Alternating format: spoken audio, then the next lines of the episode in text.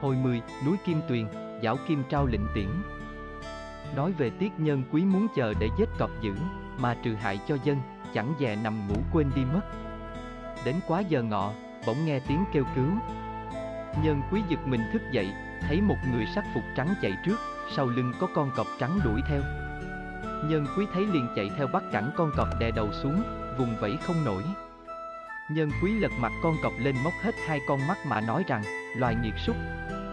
Mi hại người đã lắm, nay gặp ta, ta móc mắt mi cho mi biết. Nói rồi thả ra. Cọp đau quá học lên rồi chạy tuốt vào rừng. Khi ấy nhân quý bước ra hỏi, chẳng hay ông danh tánh là chi, người ấy đáp, ta là lỗ quốc công trình giảo kim, vân chỉ đi các tỉnh Đốc Lương, đi ngang qua đây rủi gặp đồ súc nghiệt, may gặp tráng sĩ cứu khỏi, ta rất cảm ơn. Tráng sĩ là người có tài, sao không xuống huyện Long Môn mà đầu quân, nhân quý nói, trình lão thiên tuế thứ tội, chẳng dám giấu gì thiên tuế, tôi đã hai lần đầu quân, chẳng hiểu vì cớ gì mà trương hường tổng binh không dụng, nên mới trở về đây mà gặp cứu thiên tuế, giảo kim nổi giận nói, sĩ quý vân chỉ đi chiêu mộ anh hùng. Sao người bực này mà không dung?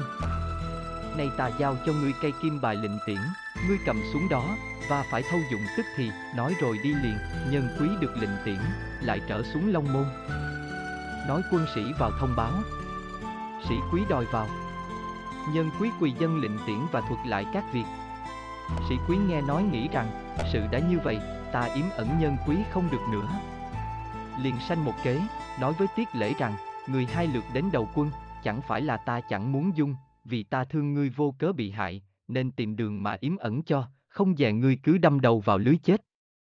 Số là trước đây vua Chim Bao, thấy một người bạch bào giáp rượt theo vua mà bắt, lại có đọc bài thơ rằng, gia trụ diêu diêu nhất điểm hồng, phiêu phiêu tử hạ ảnh vô tông, tam tuế hài đồng thiên lượng giá, sanh tâm tất đoạt tổ kim long. Sĩ quý tiếp rằng, quân sư bàn bài thơ ấy, cho là có người họ tiết tên nhân quý, quê ở Sơn Tây, muốn đoạt thiên hạ. Nên cho ta ra đây chiêu binh, dò xét tên ngươi mà trừ đi cho tuyệt hậu họa, lòng ta hiếu sanh, muốn tìm đường cứu người, nên mấy lần khước từ không dùng. Nay có lệnh tiễn của lỗ quốc công, ta tưởng lại khó cứu ngươi nữa, nhân quý tưởng thiệt hoảng kinh, lạy lục mà thưa rằng, nhờ ơn lão gia nói rõ, xin lão gia sanh phước cứu cho, sĩ quý nói, người muốn ta cứu khỏi, thì phải nghe ta dặn, mà xưng tên là tiết lễ, chớ đừng nói đến chữ nhân quý mà chết quan. Nay tiền dinh hiện có chữ nguyệt còn thiếu một tên hỏa đầu quân, ngươi hãy lãnh đỡ chức đó, chừng lập được công trạng chi, ta sẽ bảo tấu dùng cho đặng lập công chuộc tội, nhân quý lạy tạ lãnh chức, khi ấy bốn tên kỳ bài là, Châu Thanh, Ly Khánh Hồng, Khương Hưng Bá, Khương Hưng Bổn cũng xin đổi sang làm hỏa đầu quân. Sĩ quý ưng cho và dặn dò không được kêu tên là tiết nhân quý mà chết. Mấy người vân lệnh, đem nhau đến dinh làm việc, nói về trình giảo kim đi thâu lương rồi, về kinh vào tâu cho vua hay.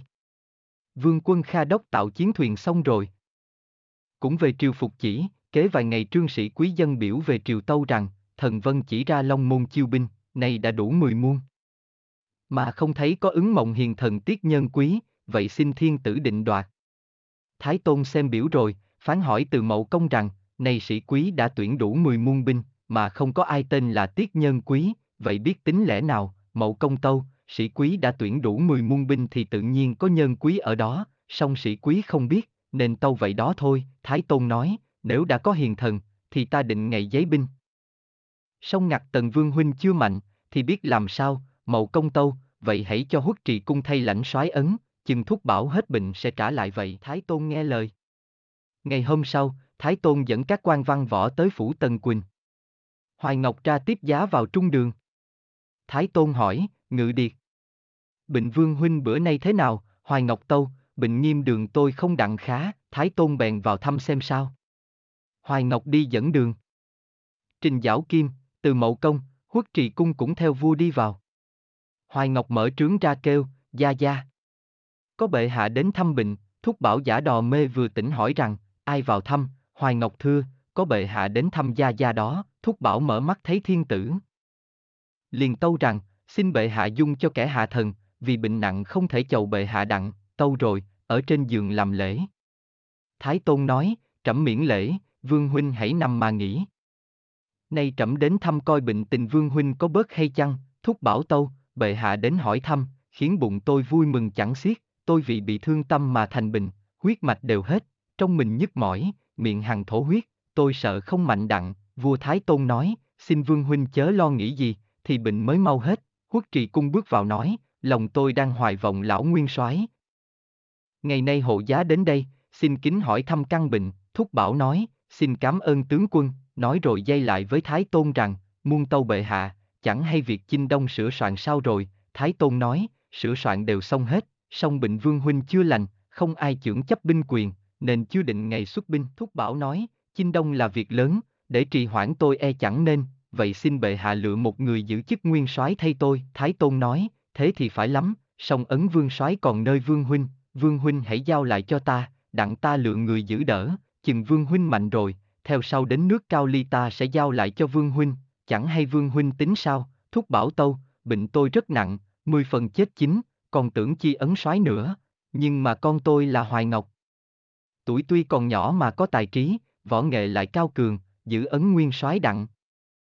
Thái Tôn nói, ngự điệt còn nhỏ, mấy vị lão huynh ắt chẳng chịu làm thuộc hạ, biết tính làm sao, thúc bảo nói, vậy chớ bệ hạ tính cho ai trưởng chấp, Thái Tôn nói, giao cho huất trì vương huynh, thúc bảo tâu, tôi đã liệu con tôi trưởng quản đặng, xin bệ hạ chớ lo ngại, Thái Tôn nói, nếu vương huynh buồn lòng chẳng an, thôi để trẫm gả ngân trang công chúa cho ngự điệt, thúc bảo cả mừng, liền dạy Hoài Ngọc lạy tạ ơn vua.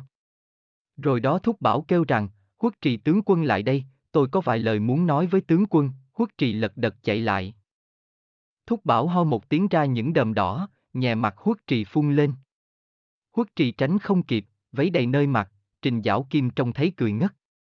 Thúc bảo giả ý nói, xin lão tướng quân miễn chấp, ấy là bởi tôi hôn mê bất tỉnh, kính đức tức giận vô cùng, song nghĩ đến chuyện soái ấn thì lại dằn lòng mà hỏi rằng, lão tướng dạy tôi việc chi, thúc bảo nói, tướng quân muốn làm nguyên soái, vậy chớ tướng quân có hiểu đạo làm tướng chăng, kính đức nói, tôi tuy bất tài, song cũng biết đặng một vài điều, thúc bảo nói, vậy thì xin nói cho ta nghe thử.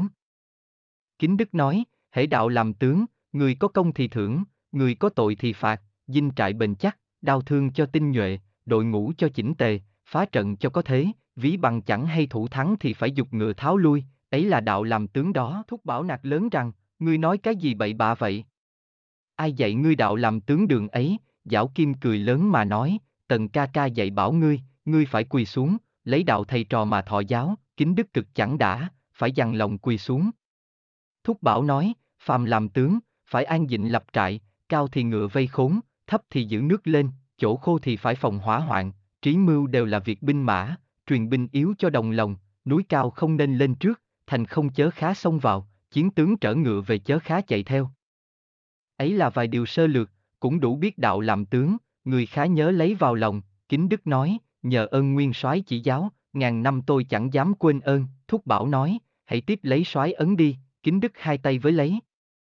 Thúc bảo nạt rằng, ấn soái này là của chúa thượng giao cho ta, ngươi sao dám lấy, giảo kim nói, chớ khá giận ca ca ta, kính đức nổi giận đứng dậy ra ngoài. Thúc bảo cầm ấn soái giao cho vua Thái Tôn, vua Thái Tôn lại giao cho từ mậu công. Kính đức đi ra nơi tam đường ngồi nói lên rằng, ta coi ngươi không sớm thì muộn ắt cũng phải chết. Mà còn diễu võ dương oai, thiệt là đáng ghét,